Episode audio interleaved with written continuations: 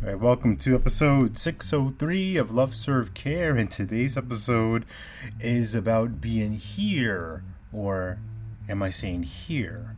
What are you hearing? Hmm.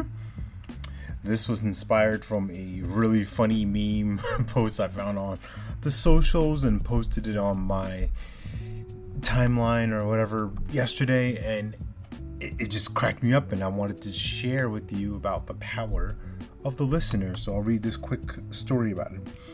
So, this woman in Panama City, Florida, is sitting with an item that she won, and she's at her lawyer's office. So, this woman used to was a waitress at Hooters, and she sued the restaurant where she worked because she was promised a new Toyota for winning a beer sales contest for for a month. And she believed that she had won a new car. But she was blindfolded, led to the parking lot, and then presented with a toy Yoda, the little green guy from Star Wars.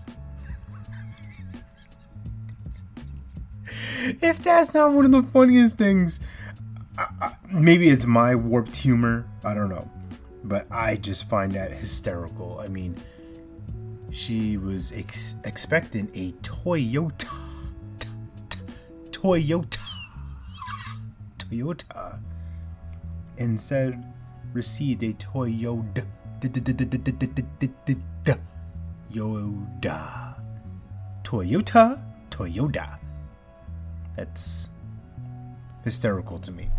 You may not find it funny. She obviously did not find it funny. She found it so unfunny that she took legal action. I don't know what happened with that case. I'll maybe I'll have to do a part two tomorrow because I'm gonna research this and find out some more about how this all played out. But I share that with you to play with the idea of presence, of getting clarity, of getting a full understanding of what somebody says and what they mean and well, how that applies to you.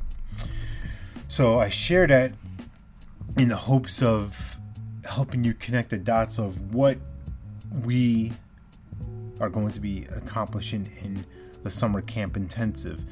It starts this Monday, July 11th, 7 11.